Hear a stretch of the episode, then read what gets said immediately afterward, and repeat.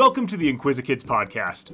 Tune in for daily discoveries as we celebrate curiosity and explore interesting facts about history, science, and more in five minutes or less.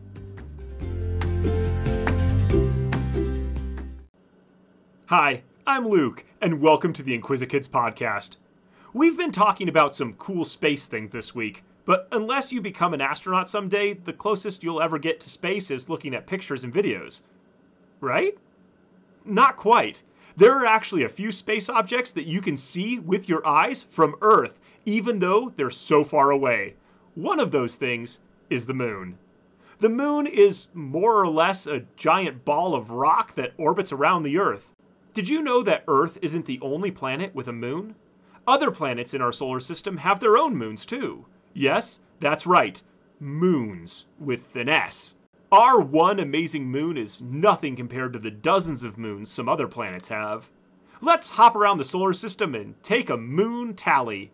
Mercury and Venus don't have any moons. Mars has two. They are called Phobos and Deimos. Hmm, makes me wish our moon had a cool name like that. What would you name our moon if it was up to you? Share your ideas with us. There's a link to send listener mail in the description of this episode. Back to moons. Neptune has 14 moons. Uranus has almost double that with 27 moons, some of which are made with ice mixed with the rock. That's not too shabby, but it's nothing compared to Saturn. As if Saturn's beautiful rings aren't enough, this planet has 53 moons orbiting around it. Jupiter is the biggest planet, so it has the strongest gravitational pull. So Jupiter has 79 moons orbiting around it. And there might be more that haven't been discovered yet. The four biggest moons are called the Galilean satellites. Their names are Io, Europa, Callisto, and Ganymede. These moons are all very different in what they look like and what they're made of. Io is covered with sulfur in many forms and colors, but underneath the sulfur is hot, molten lava. That's right, Io is covered with volcanoes. Europa's surface is made of ice, and some scientists think that there's an ocean of water underneath.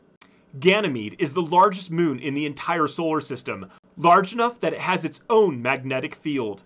Callisto's surface is covered with deep craters, which are bowl-shaped dents left behind from meteorites hitting the moon. The four moons travel around Jupiter at different speeds. Every time Ganymede orbits once, Europa makes two orbits, and Io makes four. And remember, these are only four of the 79 moons circling Jupiter. Here on Earth, we'll have to be content with just one.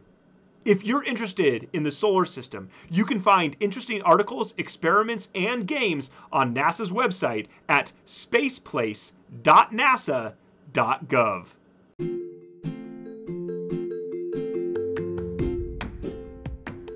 Thanks for tuning in to the Inquisikids podcast. If you want to see the sources we used for this episode or send us some listener mail, you can find links in the episode description.